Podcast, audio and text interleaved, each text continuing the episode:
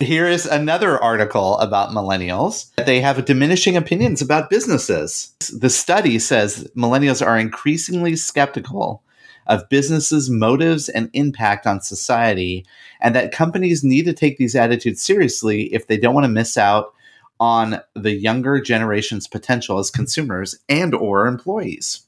Businesses have to make it better for the employees and improve the environment more than they have to generate a profit, according to millennials.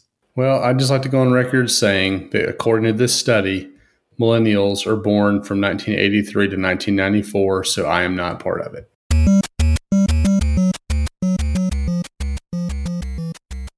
Welcome to Touchpoint, a podcast dedicated to discussions on digital marketing and digital patient engagement strategies for hospitals, healthcare systems, and physician practices. In this podcast, we'll dive deep into a variety of topics on the digital tools, solutions, strategies, and processes that are impacting our industry today. We hope to share a lot of great information and have fun along the way. And now, here are your hosts, Reed Smith and Chris Boyer.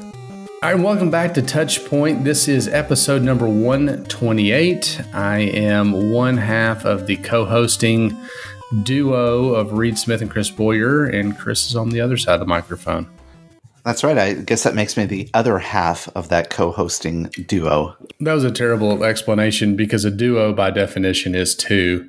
For me to say I'm one half of a Anyway, that was that was terrible. To even call yourself a co-host implies that there's another host. right. Right. All that to say, we're not going to edit any of that out because we're 128 episodes in. Good to be back for another week. Uh, it's good to be in Nashville still, and I'm recording actually from my office. And uh, we're going to talk a little bit about always on marketing. And uh, I'm going to let everybody kind of ponder that for just a second. Always on marketing because it may not be what you think it's like the Princess Bride. I'm not sure that word means what you think it means, but more on that in a minute. Let's take a quick break and uh, we'll be right back. Using powerful AI driven algorithms, Loyal's Guide helps patients along every step of their journey, from choosing a doctor and finding the nearest location to signing up for an event or clinical trial. Whether you are using Guide's chatbot, live chat, or the powerful combination of both, Loyal's engaging platform integrates seamlessly into your system, maximizes efficiency, and improves patients' digital experience. To learn more or schedule a demo, visit them online at loyalhealth.com forward slash demo. That is loyalhealth.com forward slash demo. So, always on marketing, as you alluded to before the bump, uh, may not be exactly what you think it means. And Reed, I think that the very first time I heard the term always on marketing happened a couple years ago during the Super Bowl. R- remember that? It was in New Orleans, right? Was that where the Super Bowl was? It was the Ravens and the 49ers. The Ravens won February the 3rd, 2013. MVP Joe Flacco. Halftime show, anybody? Beyonce featuring Destiny's Child. Probably the last time they played together has absolutely nothing to do with any of this. But the power did go out in the Superdome, right? And so what happened? Right away on social media, I remember Oreo pushed out an ad that says you could still dunk in the dark. That's and right. the internet went crazy. It was amazing, amazing win for them. And that, folks, is always on marketing, right? No, Actually, no, it's not. That actually is what they call real time marketing, but that is when the term always on marketing actually started to, to gain traction. It was a mistaken uh, application of that term always on. Today, when we get into always on marketing, and we have a great interview later on in this episode where we're talking to someone who's actually doing it at a health system. As always, I think it's best for us to kind of redefine the term always on marketing so we can all understand where we're at. Yeah, let's do that. So, always on marketing or AOM, like we need another acronym. Some people may call it life cycle marketing. And that's defined as a planned approach to scheduling and optimizing continuous marketing activities which support customer acquisition and retention. These activities aim to maximize visibility and persuasion through the customer life cycle. You're clearly reading a quote from an article by a guy who's actually a professor. He teaches digital marketing. His name is Dr. Dave Chaffey.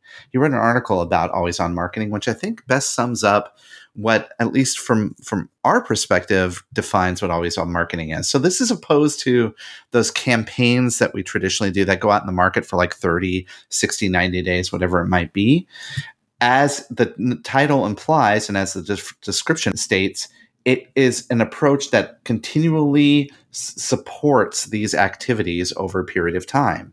There are a couple of key activities that are considered always on in the toolkit in the marketer's toolkit when we start to talk about always on.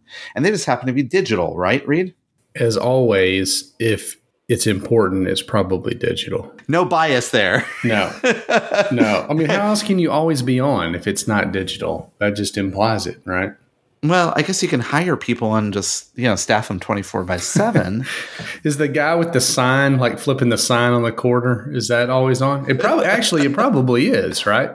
That is maybe characterized as an always on activity, but the activities specifically that people associate with always on are well, the first is paid and natural search marketing, pay per click, even display advertising can be part of that to increase visibility as visitors start to search for your product or your service. And they could do that, as you know, anytime, 24 by 7, seven days a week, every day of the year, right? Sure. I mean, there's obviously some natural constraints there with maybe budget. You know, if it's so if it's super high intensity from the search term perspective, you know, there's a chance obviously your budget plays out halfway through the day and they're not going to find it. But the point being is, you know, it's running without you manually pushing and pulling a lot of levers. And so when people want to find it on their terms, which I think is an important piece here, uh, they can find it. Secondly, social media and influence marketing to encourage word of mouth recommendations and reviews is another one we think of a lot. And that makes sense. People tend to turn to social media for a number of reasons. One of them is to understand how other people are reacting or engaging with a product or a service and get their interpretation of that. Uh, you know, that online word of mouth or whatever it might be. And then that naturally falls into reputation management, seeing the reviews. You know, Amazon has mm-hmm. made reviews that much more prevalent in our lives. So, therefore, that's a big part of that. The last piece where it gets a little bit more sophisticated is involving marketing automation and CRM. Those technologies or systems allow you to create persuasive content marketing throughout customer journeys. That, that includes email marketing, uh, maybe text message marketing, push notifications, and even on-site personalization and off-site retargeting. All of those start to become more sophisticated activities around always-on marketing. And I'm asking a stupid question. I probably should know the answer to this. Off-site retargeting, that's different than just retargeting? On-site personalization means on your own owned properties. Sure. And then offsite retargeting, but retargeting by definition is offsite, right? Yeah, assumptively. And per- personalization to some degree is on site. Okay. Sorry, I'm getting getting sidetracked here, but no, that, that does make sense. And I think, you know, the marketing automation CRM techniques, that's an interesting one that I think again takes into account something that's really important here, which we can move into now, which is kind of the features of always on marketing. Mm-hmm first one that they outline is that it's pulled from the from the consumer. So mm-hmm. harken back to what we just talked about with the CRM techniques, the personalization, the retargeting. So we're pulling information from the consumer, listening and understanding the rhythms of different types of uh, consumers based on previous searches or you know site activity, social activity, things like that you're listening in for clues into what they're interested in in your product or your service. Uh, but what you're doing is you're kind of taking a pulse of what they want and then developing systems, digital systems in particular, to help them engage and learn more and ultimately select your product or your service people just don't have heart problems in the month of February. we like to target around the month of February because it's heart month, but people can have heart conditions all throughout the year or and subsequently people can also have breast cancer conditions throughout the year. The whole point of always on is you're developing these systems so that when people start down that path to search for things, you're kind of building a system so that they could start to engage with you at that point in time. The other feature then leads to the anticipatory piece of this. It hinges on a deep understanding of consumer behavior, the nuances, the similarities, and it allows you to start to build different types of journeys to help them find your products and services easier and make that selection. So I've got a controversial question. Controversial may be a little strong. I'm not sure it's that that controversial. But so do we move away from awareness months? There's only so many dollars to go around.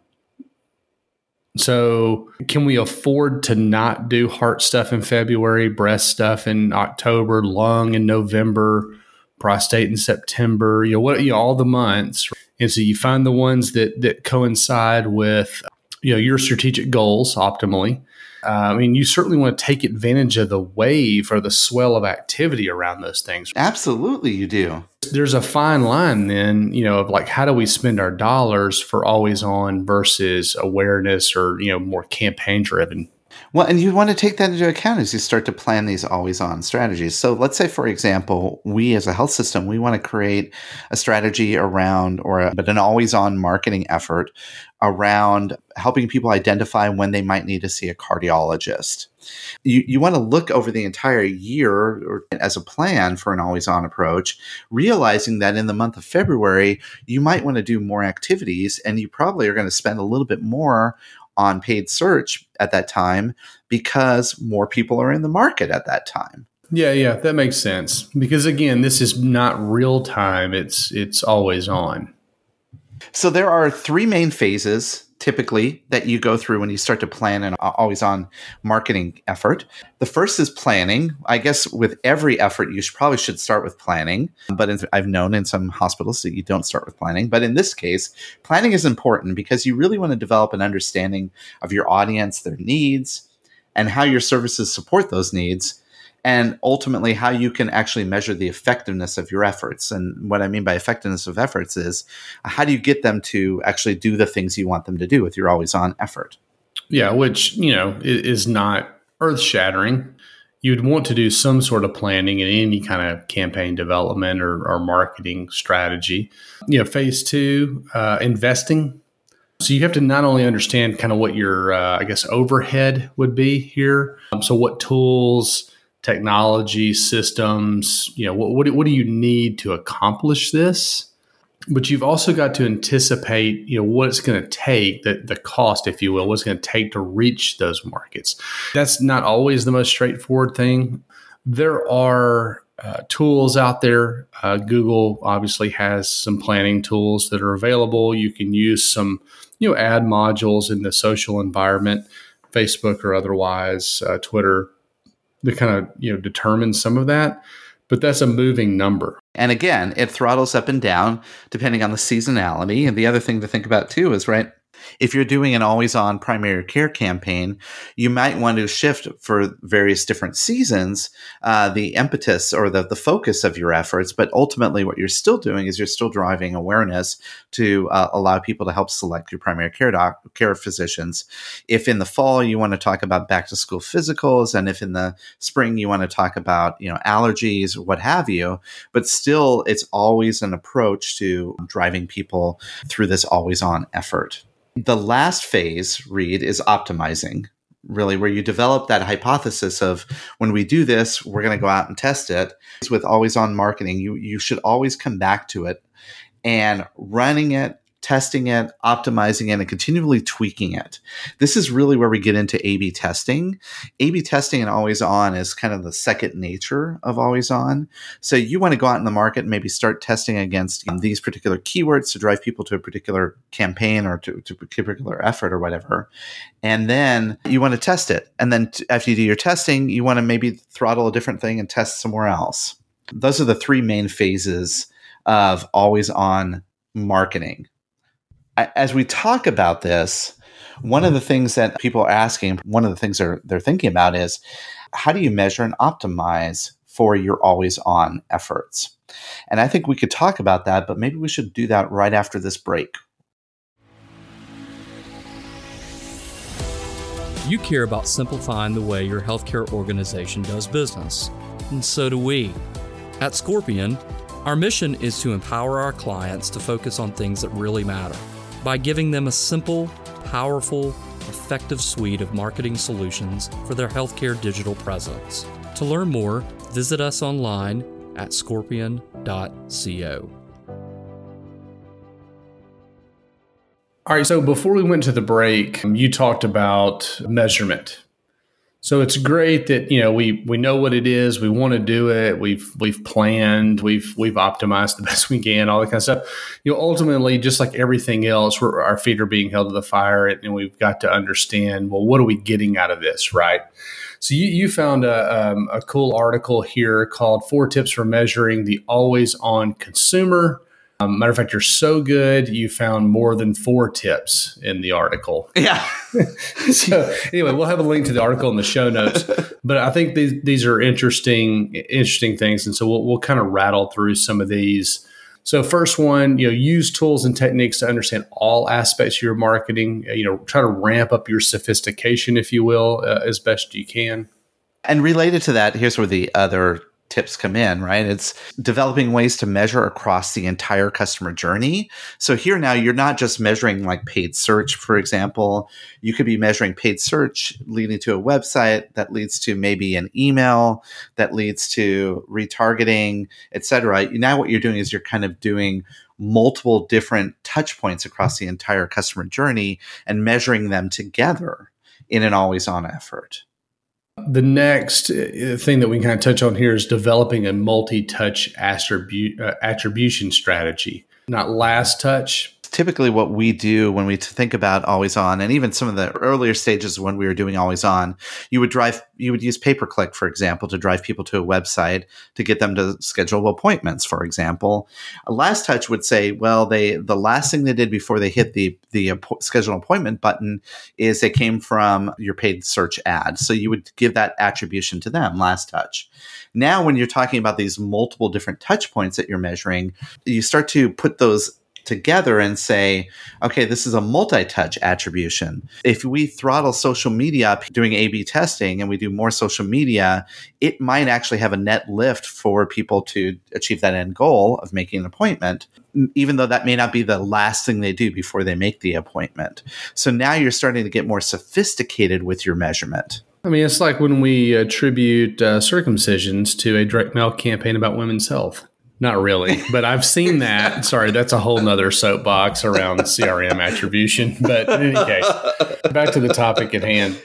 No, that does that that does make sense, and, and, I think you know this next point, which is obviously purely about measurement, but you know looking at the broader piece of the equation. So you know how effective is PPC overall and narrow. So I mean, we talk about being specific in what we're doing and so this is looking at you know PPC, but also PPC as it relates to certain campaigns that you're running or you know a certain service line or things like that. So a broad and narrow path.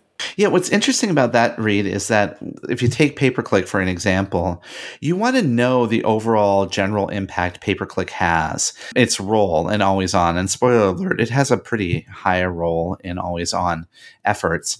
But the reason why you want to do that, and, and you want to do that for all your various different types of channels that you're using, is because you want to start to develop the Lego building blocks so that the next time you're faced with building another always on campaign for, let's say, a new service line, a new offering, a new whatever it might be, you have enough knowledge about how that channel works that you can predict if I do pay per click and social media and email and etc. I'm going to generally get to this kind of outcome. That gives you a great hypothesis. The narrowness allows you to see how that actual channel works within that specific always on effort.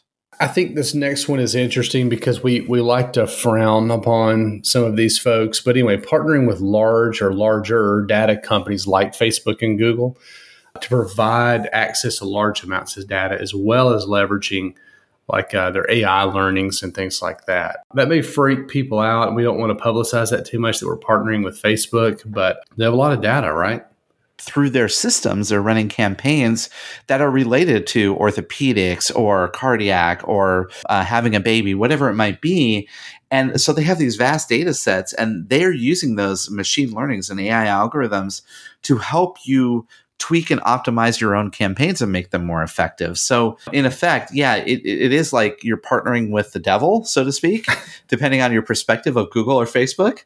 But in other cases, what you're doing is by partnering with them is you're becoming more effective and efficient with your advertising because you're learning from them from their learnings. Yeah, absolutely. You can kind of get to a conclusion a little bit quicker, maybe in some cases.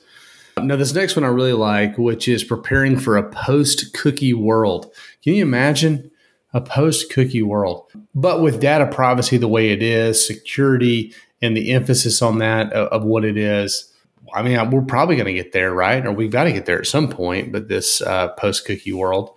But you've got to, and in turn, seek ways to have people opt in or, or gain that permission to gain that same data. And I think that's where hospitals and health systems actually excel. People trust us more to do holistic things with their data. They they they will tend to give up more information to us if they believe in the in the value and the promise of our mission in that we're there to help them seek out care in a much more better effective way. Anytime you're giving up that data privacy and security with a business, you're entering into a contract with them. And in this day and age, the the consumer, me, you, whoever, we have a higher degree of threshold before we give up that data. Whatever we can do to get them to opt in and allow them to engage with us and nurture with, nurture them in an effective way, that's going to make it so much more effective as data privacy takes over and prevents us from retargeting them. What's interesting too, I found another article about always on marketing. They actually did a survey to find out the percentage of leaders who optimized individual channels using this concept of continuous optimization through structured text. Let's just go through the actual percentage. So for websites on a desktop experience, 32% of businesses right now are optimizing those channels and also introducing personalization to support always on. Desktops. What? Boring. Do people use desktops? No, I'm kidding. I'm using a desktop right this minute. But I think what's telling though is the next one, mobile or mobile sites and or apps, is only 20%. For now, right? We'll see in three years that that'll probably have flipped. If landing pages, which we always think about when we think about marketing campaigns, 32% email marketing. 40% of people use email marketing for personalization and optimization. That's an easy one though because that was right i mean that was the first opportunity right to do a lot of this in most cases. Because you know people signed up for constant contact or mailchimp or whatever it was you know kind of back in the day. So that was kind of that first iteration of personalization in most cases. Uh, social media marketing another one 35% of people are doing social media marketing personalization and optimization. 32% in content marketing. I think content marketing is another one of those pieces of always on that wasn't stated above, but I think becomes very important as we become more sophisticated with content marketing. So, no surprise, we're using content marketing in a personalized, optimized way. That's interesting to me. I, that's higher than I thought it would have been. Because not many people are doing it. I mean, people aren't doing content marketing just in general, in my opinion, in a lot of cases. And the last one being paid digital media at only 31%. I thought that would have been higher. You know, the social media marketing at 35, email marketing 40. You know, even the landing pages, I, I would assumed mobile would have been higher than it is, and I would assume paid digital media would have been higher. But yeah. So, lastly, let's just touch on really quickly how adopting always on actually dr- dramatically changes the way marketing teams work. Have you ever heard of the term performance marketing, Reed? Performance marketing. Is that just where you uh, measure? in effect, right? Performance marketing is a comprehensive term that really refers to online marketing and advertising programs in which marketing companies, advertisers are paid when a specific action is completed, such as a sale, lead, or click. It's really driving towards focusing on the performance of your marketing. In the description I said, that's really about like how agencies are, you know, paid. They're paid by performance, so to speak. In healthcare marketing organizations, hospital marketing organizations today, I have heard performance marketing used quite frequently as a way to measure the effectiveness of those internal teams. If you think about it, it makes sense to incent marketers towards their performance Sure, of their sure. activities. Yeah. That makes a lot of sense. But when we move from an external to an internal world, that make it a little tricky because it's not like you're going to pay your internal marketers less if they their marketing doesn't perform. Man, could you imagine? What if you had like a minimal base salary and then you had like this really wouldn't be commission, I don't guess, but some sort of a incentive based package on how well the marketing activities performed. Whoa, people would get real good at measurement real fast. yes, they would. Yes, they would. But I mean, I think that the spirit of performance ma- performance marketing is there. Maybe it's not based on their the you know how they're how you're going to compensate your marketing professionals, but definitely focusing more on performance. The other thing is this concept of agile marketing, agile marketing teams. Well, I mean, you think of agile as in a um, Six Sigma or whatever it is. You know, that's the way you know your mind typically goes when you hear about agile, right? It's more of a manufacturing process. Absolutely. But in this case, agile marketing refers to developing smaller teams of talented marketing professionals who work together and they also are very, very fast. So that's the spirit of agile. They possess skills across multiple functions. And by the way, they're usually cross functional. So you have internal people as well as external people, you know, in that kind of environment they often get co-located into uh, either a war room or these things called pods or Oh tribes or whatever. pods! Isn't that a storage thing? yeah, but but in the case of the the concept here is that you that you put all of these people that work on multiple things together to work on a particular type of campaign together, right? So you have a marketer and you have maybe a developer and you have a creative person and you have a content writer, and they're always focusing on the relentless pursuit of developing these quick turnaround experiments to create real bottom line impact. That's what agile, the concept of agile marketing is. And I know we should probably do a whole episode on that. We, we should we should talk about agile and kind of you know sprints, as it, if you will. You know, they're kind of part of that, uh, or in the spirit of that. So yeah, that would be actually a good one. But often the concept of agile marketing, performance marketing, those those together are talked about a lot with this concept of always on marketing. But that really begs the question, Reed, which is really the title of today's episode. Are marketing campaigns really dead? Are they over? As we know them, yes, I think so. I think what you'll see is a blend of this idea that you have one campaign for the entire budget cycle, whatever that is. And it's just throttling up and throttling down based on what you're learning from consumers, based on time of year. It's kind of a hybrid of that, uh, you know, awareness month type stuff and the campaigns that we've historically known to make sure that we're there at all times uh, when people are looking for us. Yeah, I think you're right. And you don't suddenly just wake up one day and be- become an always on marketing team. You evolve towards that. In the interview we're about to play, Vanessa Hughes from Essentia Health here in, in, in Minnesota, she actually outlines her path or her, her organization's path towards developing an always on approach for their digital marketing efforts. And she even outlines a really nice framework. So why don't we uh, take a pause here and uh, listen to her right after this break? Are you struggling with online reputation management? Binary Health Analytics provides healthcare systems, hospitals, and physician practices a complete view into managing patient feedback from online ratings and reviews, and especially surveys. It continuously mines feedback for sentiment, uncovering timely and actionable insights. Its management tools help turn these insights into an opportunity to increase patient engagement, manage reputation, and improve patient experience. To learn more about Binary Health Analytics, visit Binary Fountain online at binaryfountain.com. That is binaryfountain.com.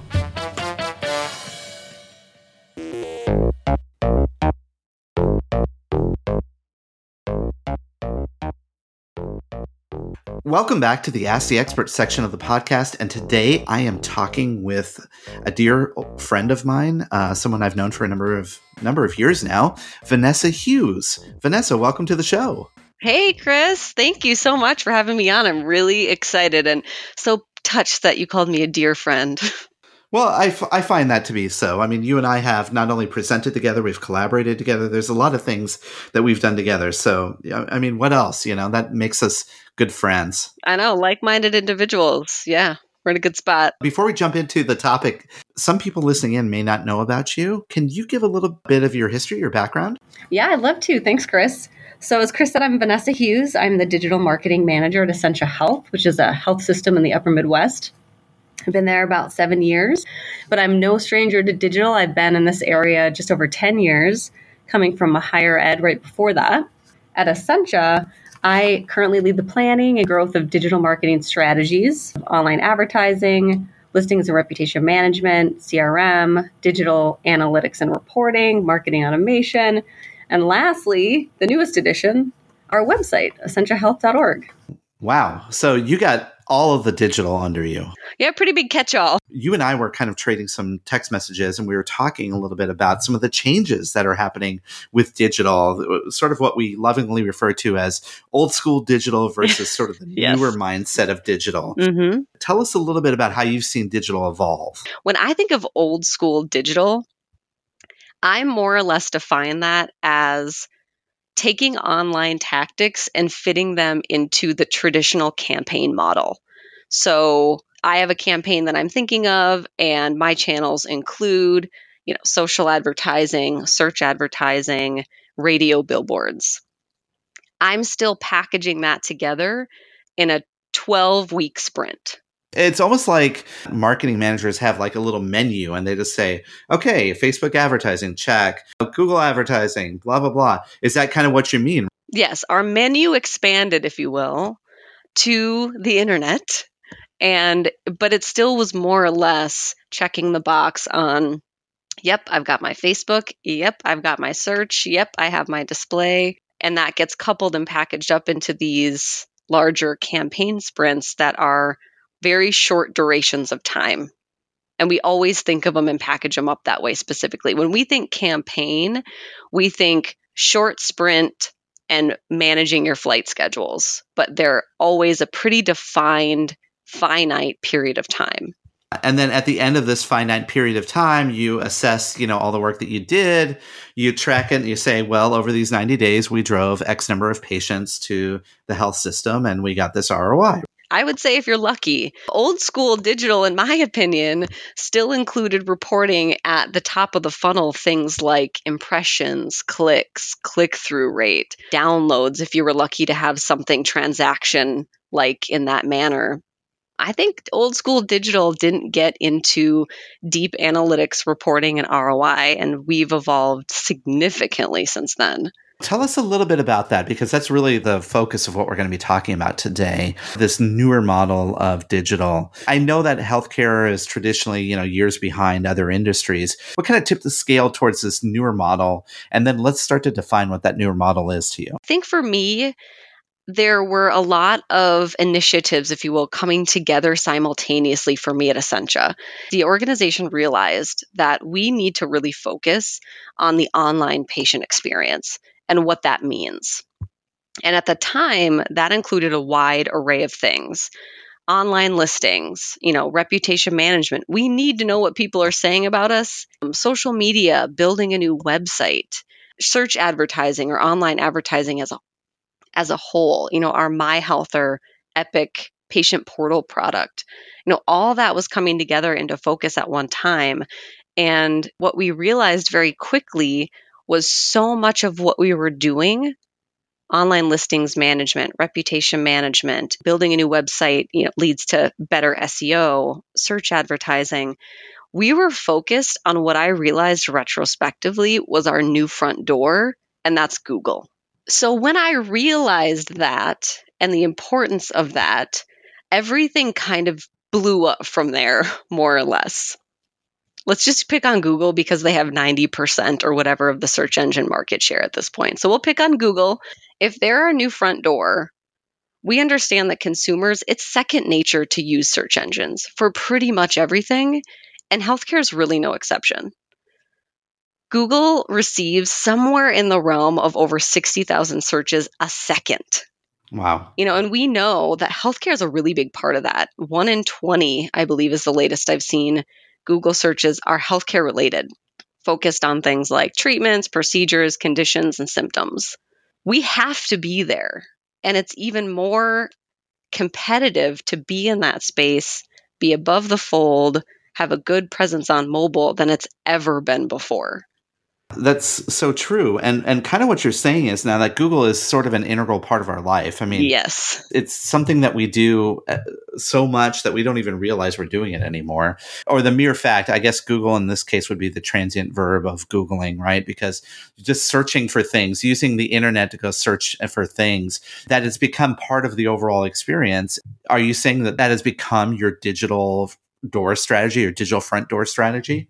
It really has for a number of reasons. Because one of the other things that I realize is first and foremost, if you're not on the first page of results or above the fold, you might as well not exist. Add to that, from let's say an online listings perspective or maps, Google Maps standpoint, many organizations are represented there and may or may not being given patients incorrect information. As a consumer, I have a tendency to blame the organization for that and not necessarily Google for scraping all of that data and serving it up.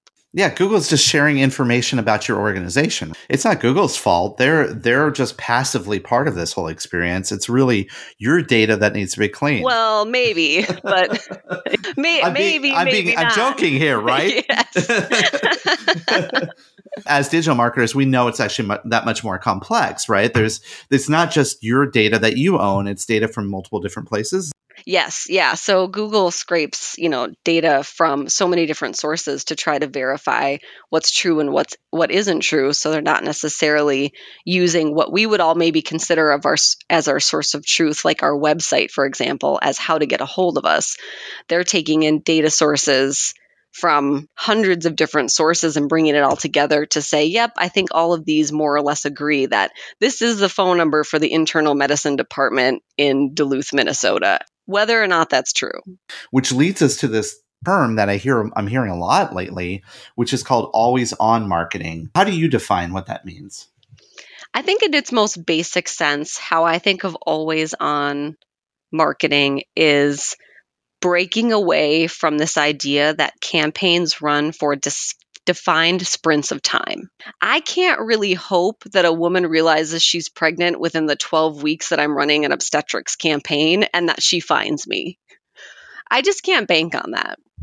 For many logical and rational reasons, but also because you're severely limiting your overall opportunity. So, your audience, you've already limited them and their ability to engage with you or convert to that window of time.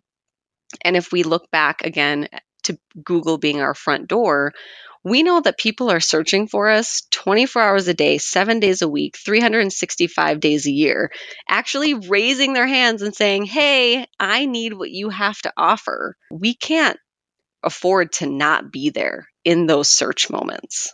That kind of started down this path of an always on uh, approach. So, how did you begin that? How did you start to structure that? We, again, realizing that Google's our front door and it's so competitive to be there, the real estate um, is difficult to come by. We knew that we wanted to start our always on endeavor focusing on search as our primary channel to start with. We started to evaluate if we're going to do this, if we're going to focus on having search ads in market all the time, 24 7, 365, where do we start? How do we decide? What service lines make the most sense? What's the right approach? What we did is we created more or less an assessment that we put all of our service lines through. It was essentially a four factor approach. We looked at four key indicators. First and foremost was access. Can we actually take patients and make appointments for them? yeah, that's a really good start. It's, it's yeah. not always a question that people ask. so that's where we had to start. Can we afford to turn on the marketing faucet here? Secondarily, does the service line make money? Because let's be honest, not all of them do. And in some cases, that's okay. If your objective, let's say, is to promote primary care, which we define as family medicine, internal medicine, pediatrics, you know, that's not a huge revenue generator, but that's not our objective for being in the game for primary care. Financial outcomes, you know, were part of our analysis at a minimum, even if we had to adjust for varying objectives around something like primary care. Uh, the third was keyword search volume. We need to know what are people actually looking for and want to find in our specific geographies. We can take appointments, it can make money, but if consumers aren't really looking for it in a way that substantiates the investment, then it really doesn't make sense for us to be there. And then the fourth factor was opportunity as defined by our CRM. I looked at all of our service lines, and I mean the royal we, just if I ever say that.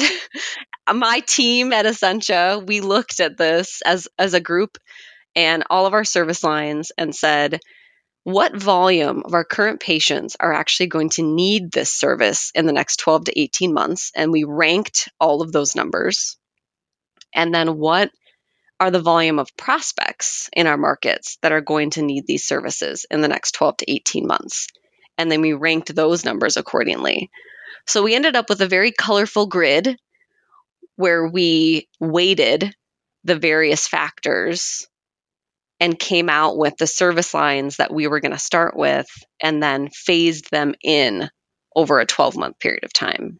The way you describe that, Vanessa, I mean, that's so straightforward, so simple. It feels very logical. Yes. It's so logical, Yes. right? It's so simplistic. So I am sure you had no challenges doing that, right? I mean, you just went back to the service line and said, "I'm, you know, Said, "Oh, yeah, you rank didn't low come on the list, right?" Clearly, there are probably challenges when you start to impose this in the organization, right? Did what? Tell us a little bit about that. at first, even presenting our approach within the department was kind of a good sniff test, if you will. Because what I find pretty often is physicians and even service line leaders and managers, data makes sense to them if presented in the right way. Although you're still going to get the hand raises that said, I need my billboard, or when I Google this, we didn't come up. Why is that? Which is also, if I can add, one of the other reasons to do an always on search um, effort over 12 month periods of time. They kind of get it, they get the methodology behind it. It was generally well received because the intention behind the exercise was pretty clear. You know, we want to be responsible about our budget and we want to reach consumers where they are when they want to be reached. So all of the dot connecting makes a lot of sense. Now where the rubber hits the road is this isn't inexpensive to do. Well, tell us about that. I mean, when you when you compare it to campaign-based marketing, did you find that this is even though you're always on, you're in market, you know, 365 days a year, was your overall expenses dramatically reduced from a digital perspective? I should maybe qualify it by saying it looks expensive on paper as an overall dollar amount. What's important contextually, right, is that mass media costs are also exorbitant. And you don't necessarily know what you're getting out of them.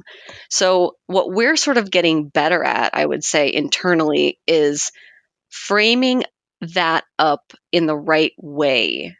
Because what I have found is that having a discussion about, let's pick on billboards for a second, it feels like it's the cost of doing business, right? Like if you exist as an organization with any amount of money, you have a billboard, no matter what. And we sort of we sort of get to ignore the investment piece of it because it's an irritating detail, but with digital, I find that it's much more highly scrutinized for many reasons.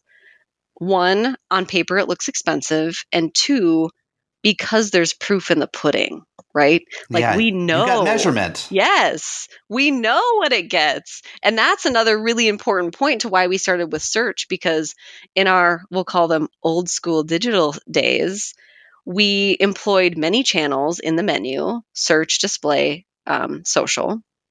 But we always measured what channel was performing best, which channel really brought home the bacon. And spoiler alert, hands down, every time it's search, 99% of the conversions come through on search. So that was another easy, let's just use air quotes there, justification for going this route and starting with search as we build our foundation for always on because we know it works. It converts the final attribution or the last attribution that you can assign to paid search is a converter as opposed to everything else. I understand that. that. That totally makes sense. And I've seen that too from my experience. But you, you're kind of alluding to that you started with search. Are you expanding this now? Are you expanding it to other digital channels? And tell us about that. I think that now that we're in as far as we are, we've been doing this um, now a full, about a full 12 month span of time. So we're really a year in at this. And all of our campaigns have positive ROI across the board. Even primary care, which is surprising for a lot of reasons, but they're all we all have po- we have positive ROI across the board. We've been very very happy with the results, which is why it's been easier, still not easy, but easier as we go into year 2 to make a case for doing it this way. To get at your question, yes, there has been discussion about expanding this into other channels. And what I like about it is sort of twofold. I'm skeptical, naturally, of other channels like social and display based on your objective. If your objective is to convert patients to sell appointments, which is what we sell in essence, I would never go to those channels traditionally first. What you mentioned about last touch is what kind of makes me think about this and potentially where you're going with it, but I could be making this up. We focus on last touch right now, and I'm actually okay with that because I think getting too into the weeds about last versus first versus whatever point in the journey they're at, I don't know that I've at least seen a use case for what you even have will do with that particular information if you could get it in the right way. I look at all of this as building a house essentially. So search is my foundation. I often hear display is always a good add on to a campaign or halo effect. I'm sort of a self proclaimed digital marketing ROI purist, if you will. I love that about you, by the way. I don't like to think it's because I'm black I'm black and white, but I just, you know, I want I want the proof to be there in the pudding. So what I like about this idea is that I know more or less what my baseline is. I have enough data at this point to establish how we've performed month over month just employing this specific strategy. I feel very comfortable now to be able to layer on additional channels in a methodical, sort of phased in approach and then see what that does. Because I could potentially quantify lift even if it drives to search. So if I layer in display and some sort of strategy around display, let's just use that as an example, I can not necessarily in black and white terms, but I can start to draw some conclusions about what entering additional channels into the market actually does overall and maybe how it impacts some of my other channels and market. It's almost like you have now additional variables to test against, right? Exactly. Um, so as you start to layer these pieces in, you can say, well, I'm going to ratchet up a little display here, a little social here, and then basically quantifying the ported halo effect that we're talking about. That's the best part of being in digital marketing today. Let's call it new digital marketing, or maybe you and I will come up with a new coined term. Maybe that's just not fancy enough for us. The scientific, sort of experimental approach that you get to take to what was previously thought of as more of an artistic, visually artistic career choice or area, you know, marketing was so much more visual in its creativity. And now I feel like the shift, at least for me, has been it's much more creative from the data side of it. The data is where we get to be creative and what we do with it. We're becoming like data scientists. Yeah. Yeah. And I think that that's the beauty. I've always, you and I are uh, uh, of the same ilk here because we do like that. That's like kind of to us, that's the creativity. Is We're a fan of numbers. yeah. How do you Yeah. make the results? I think we're. I'd say we would be more a fan of results. Yes. Yes. Hence my being a purist.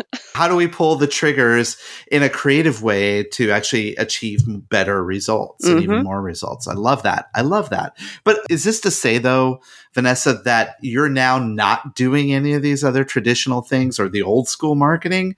Has that all gone away now, or is that is there still a role for that? No, Chris, they do not go away. I may not be the best person to speak to this, but they don't go away for a myriad of other reasons outside of my control. I do think, however, there is a place. There is a place and there is a time for other non digital channels. But for me, the question that I ask an irritating amount, I'm sure, internally is what's our objective? For me, and I think I'm lucky to be able to say, I know what these channels can do in terms of revenue generating, return on investment, results oriented. We'll, we'll keep calling them campaigns because it's still more or less a paid effort. So just to make it easy, we'll call it a campaign. I know what they can do, and I love being able to focus on what what's our return. That's not the case necessarily with some of the other mediums, but that doesn't mean that they don't have value either. For me, my objective is performance and generating positive revenue, positive ROI. For others who work with more traditional mediums, that's not necessarily their goal, and that's okay. There are branding, messaging, other PR related reasons to use a variety of other channels that apply elsewhere, but not necessarily in the work that I directly do and oversee every day. I totally get that because the experience is more than just patient experience is more than just getting them to this final result, right? It's it's like ensuring that their overall experience is, is that much better. And ultimately, I mean, if you think about the Uber result, it's that ongoing lifetime loyalty. hmm And is that kind of where your your your mind is thinking now too, is to start to build always on and to always on extending past just patient acquisition? As I see it, at least for us in this upcoming year, it's more or less determining what additional channels or vehicles make sense and having a much more robust and comprehensive approach to marketing automation. Um, that is also, as I see it, an always on effort, depending on how it's executed.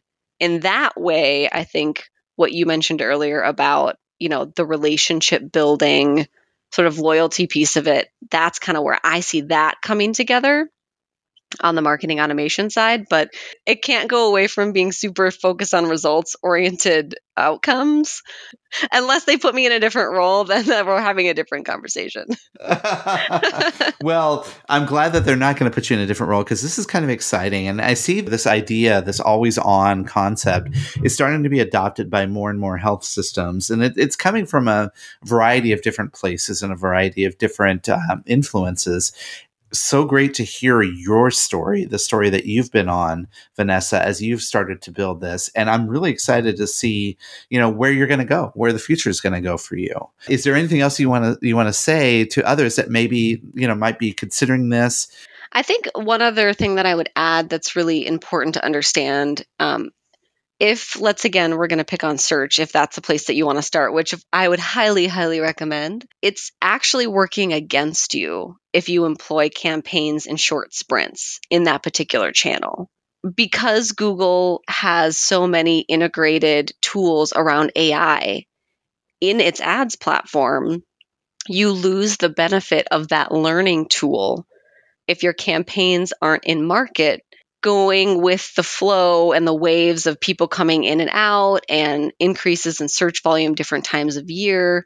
I mean, Google wants to learn about the right time to serve your ad to the right person at the right time. So if you're not in market for longer sprints, you're sort of losing the benefit of that learning mechanism. And you're also going to increase your budget. It's actually going to cost you more because the other benefit is it's learning the best way to optimize the dollars you have available but it needs time and it needs enough of a data set to do that. That is a really good point, and I won't uh, turn this interview, you know, to the dark side by also saying you're helping Google out better to understand you. That's another topic for another day, and certainly we do want to have you back on um, for another interview and hear a little bit more about your ongoing evolution. It's so inspiring to hear kind of how you got to it and how you're you're continually building, learning, evolving, and ultimately producing results for your organization. Thanks for sharing all that information. People that are listening in may want to reach out to you and learn a little bit more. What's the best way way for them to uh, get to know about more about you, your organization, and maybe even connect with you online? I find it incredibly insightful and fun to talk with other professionals who are struggling with the same things and wanting you know answers and guidance and i learn from them as well.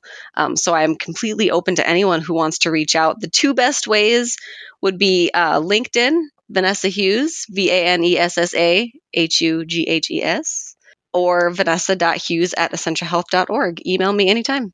Well, we'll definitely link those in the show notes for you.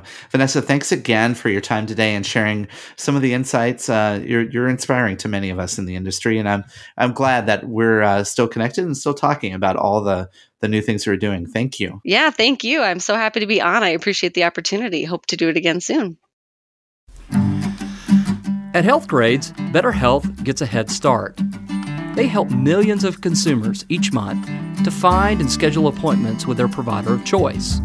With their scheduling solutions and advanced analytics applications, they partner with more than 500 hospitals across the country to cultivate new patient relationships, improve patient access, and build customer loyalty. To learn more, visit them online at healthgrades.com. That is healthgrades.com.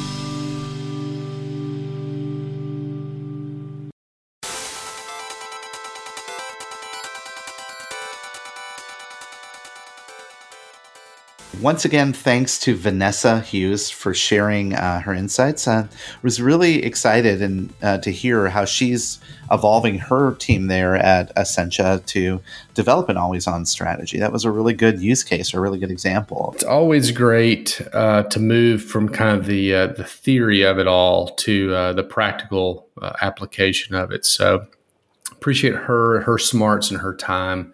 Uh, it was really great.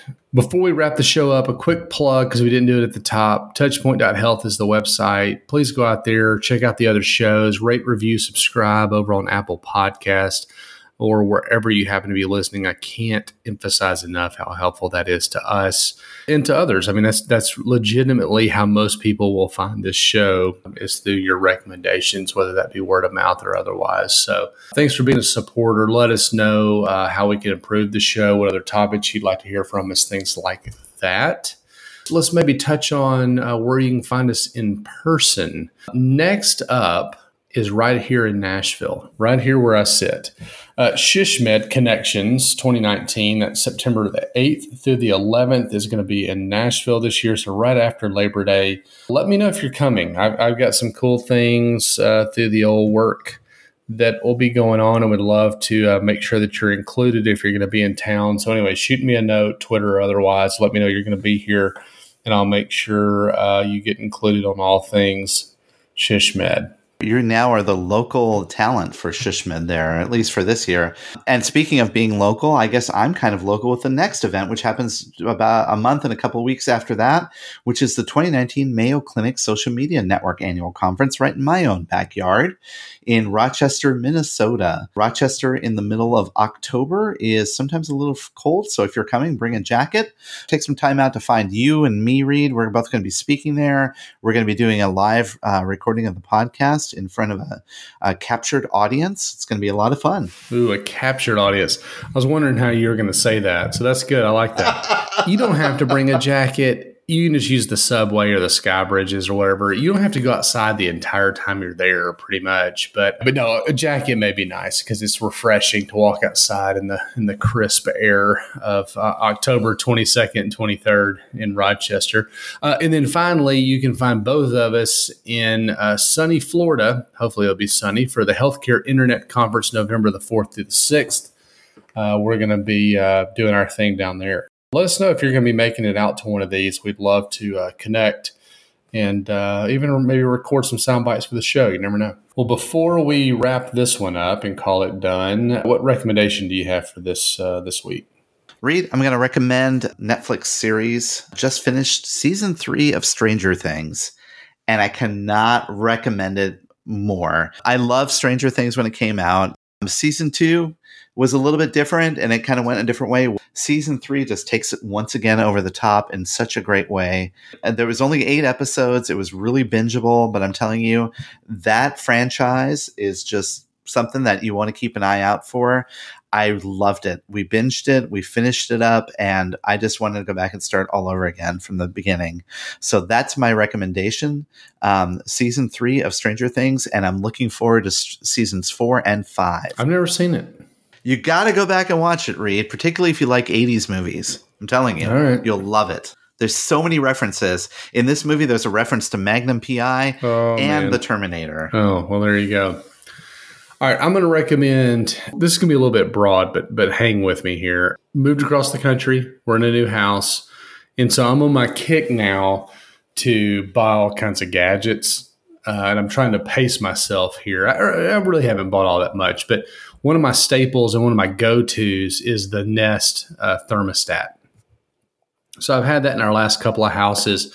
Bought a couple of the Nest thermostat E's. They're the kind of the the simple one. You know, they're kind of like the version one, but they're all white and they kind of we have white walls, so it kind of blends in. Kind of a cool cool thermostat. I also have a Nest Cam Indoor. It's what we used for our youngest for a uh, baby monitor versus buying an actual baby monitor. So, but I'm also looking at some of the Google products. So. Uh, through buying these thermostats, I actually got a free Google Home Mini. That's what it is. Probably also going to pick up the Nest Hello doorbell. And then I'm also looking where uh, Nest collaborated with Yale, the lock, you know, locks for your door, the lock company, to make the little like keypad that you can put on your door and then you can control it with your phone and kind of lock it remotely and that kind of thing. So, you know, it's kind of a weird kind of hybrid recommendation. I recommend the thermostats. The camera's great. Uh, I've heard good things about the doorbell, but if anybody has any feedback, I'd love to hear it. You are turning your home into a smart home, Reed. Yeah, so everybody, you know, so Google will track us and listen to us, you know, while we're having dinner and stuff. exactly. Exactly. Because the news came out, they are transcribing everything they hear. So yeah, they probably didn't start with my home. I, I don't think uh, there's probably probably a higher priority that you could uh, you could track down. So, well, hey, thanks for uh, thanks for hanging with us today. Thanks for um, telling a friend, and uh, we'd love to hear from you again. Anything that uh, you'd love for us to talk about on the show, reach out to us. Check out the other shows on the Touchpoint Network at touchpoint.health. For Chris Boyer, I'm Reed Smith, and we'll see you next week. This has been a Touchpoint Media production. To learn more about this show and others like it, please visit us online at touchpoint.health.